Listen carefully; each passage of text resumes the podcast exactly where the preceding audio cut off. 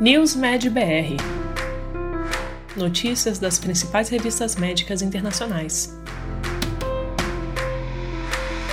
Este podcast é oferecido por HiDoctor, o software médico mais usado em consultórios e clínicas no país.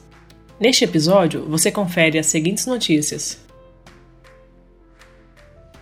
Esteroides no pré-natal pode representar risco neurológico para bebês nascidos a termo. Tratamento para hipertensão leve na gravidez trouxe benefícios para mães e bebês. Cirurgia bariátrica traz benefícios cardíacos no longo prazo. Hipertensão arterial pode ser tratada pela denervação renal. Estudo demonstra supressão viral prolongada do HIV através de imunoterapia. Estudo avalia a hipótese de supressão imune inata causada por vacinas de mRNA contra o SARS-CoV-2 defeitos congênitos aumentam em até 23 vezes o risco de mortalidade infantil. Programa de exercícios domiciliares pode melhorar a mobilidade na doença arterial periférica. Uso de esteroides no pré-natal pode representar risco neurológico para bebês nascidos a termo. O risco de comprometimento neurológico a longo prazo, devido à exposição a corticosteroides no útero, variou de acordo com o momento do nascimento, segundo revisão sistemática e meta-análise publicada no JAMA Pediatrics. Crianças com parto prematuro extremo, que foram expostas a um único ciclo de corticosteroides antenatais, tiveram risco significativamente reduzido de apresentar resultados adversos de longo prazo no desenvolvimento neurológico. Nas crianças com parto prematuro tardio, a exposição a corticosteroides antenatais foi associada a um risco modestamente aumentado de investigação para distúrbios neurocognitivos. Já os bebês nascidos a termo, que foram expostos a corticosteroides no útero, tiveram um risco consideravelmente aumentado de desenvolver transtornos mentais ou comportamentais e distúrbios neurocognitivos, comprovados ou suspeitos. Os resultados sugerem a necessidade de cautela na administração de corticosteroides antenatais. Tratamento medicamentoso da hipertensão leve na gravidez trouxe benefícios tanto para as mulheres quanto para seus bebês. Novo ensaio clínico propõe que a prática padrão de tratar apenas casos graves de pressão alta durante a gravidez pode estar equivocada.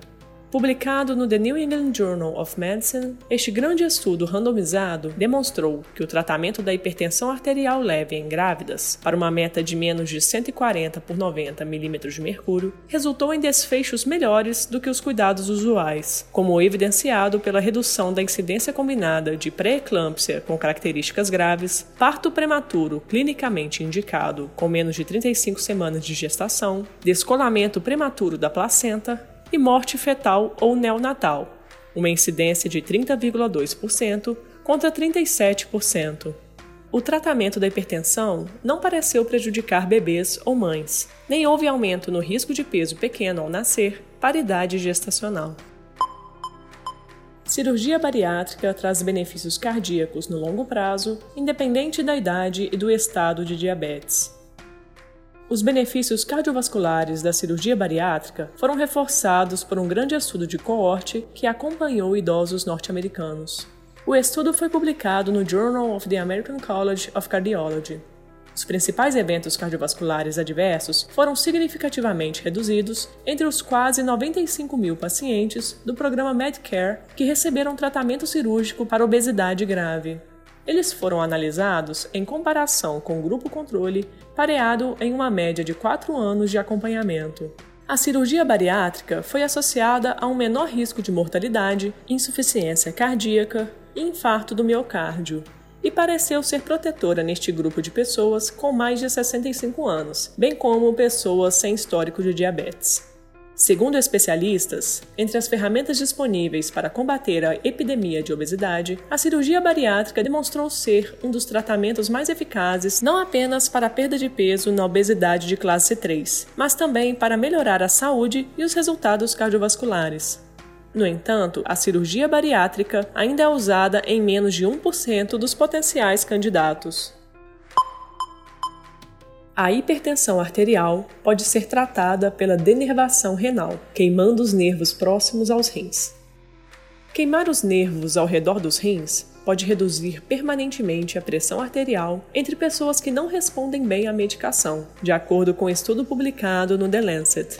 A pesquisa avaliou a eficácia e a segurança a longo prazo da denervação renal, procedimento no qual pulsos de onda de rádio queimam os nervos nas paredes das artérias que alimentam os rins.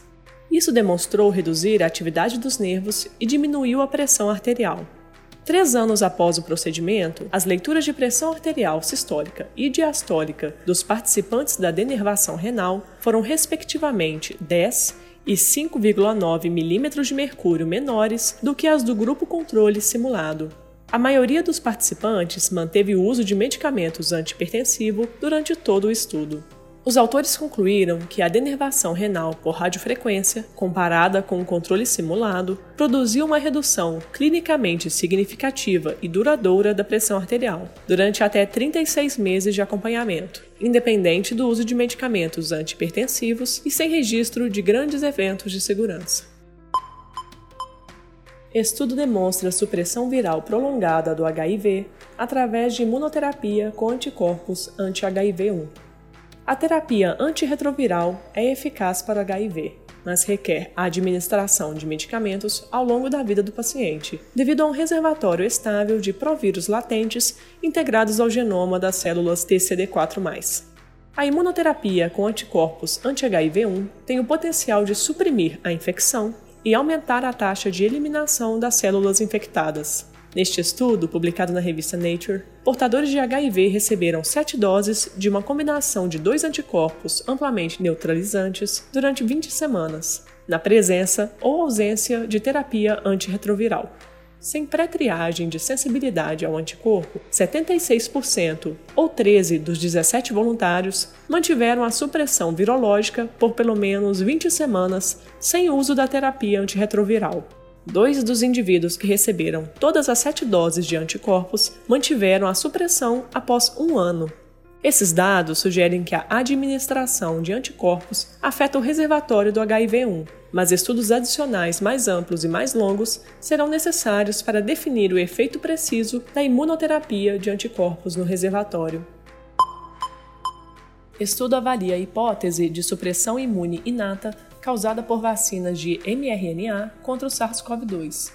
Controverso artigo publicado no jornal Food and Chemical Toxicology vê indícios de que a vacinação com mRNA pode induzir prejuízo na sinalização do interferon tipo 1, o que teria diversas consequências adversas para a saúde humana. A supressão das respostas do interferon tipo 1 resulta em prejuízos na imunidade inata, potencialmente causando aumento do risco de doenças infecciosas e câncer. Além disso, as vacinas de mRNA podem promover a síntese sustentada da proteína spike do SARS-CoV-2, que é neurotóxica e prejudicaria os mecanismos de reparo do DNA.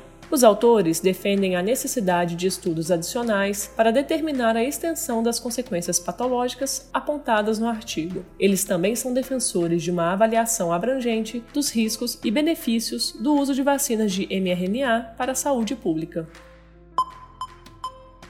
defeitos congênitos aumentam em até 23 vezes o risco de mortalidade infantil. Novo estudo publicado pelo JAMA Network Open buscou determinar as taxas de mortalidade infantil de acordo com a causa da morte em crianças com e sem defeitos congênitos. Os defeitos congênitos foram associados à mortalidade por causas circulatórias, respiratórias e digestivas, mas as anomalias raramente foram listadas como causa da morte. Comparadas com crianças sem defeitos congênitos, aquelas com esses defeitos apresentaram maior risco de morte entre 28 e 364 dias de vida. Os resultados indicam que os defeitos congênitos foram associados a mais de 23 vezes o risco de mortalidade devido a causas circulatórias, respiratórias e digestivas em comparação com nenhum defeito. Os achados sugerem que crianças com defeitos congênitos têm alto risco de mortalidade pós-neonatal e que a contribuição dos defeitos congênitos pode estar subestimada nas estatísticas de mortalidade. Programa de exercícios domiciliares pode melhorar a mobilidade na doença arterial periférica. Os resultados do estudo Mosaic, publicado no JAMA, demonstram que a participação em um programa de exercícios de caminhada domiciliar pode levar a melhorias na capacidade de caminhar entre pacientes adultos com a doença arterial periférica. No ensaio clínico randomizado multicêntrico, que incluiu 190 pacientes adultos no Reino Unido, os resultados indicam que a participação em um programa de caminhada em casa, realizado por fisioterapeutas treinados para usar uma abordagem motivacional, foi associada a uma diferença ajustada de 16,7 metros na distância de caminhada de 6 minutos após 3 meses, em comparação com os cuidados habituais. Mais pesquisas são necessárias para determinar a durabilidade dessas descobertas.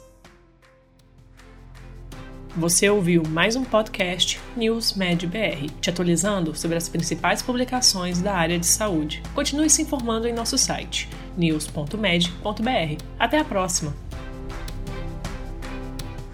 Este episódio foi oferecido por HiDoctor, o software médico mais usado em consultórios e clínicas no país.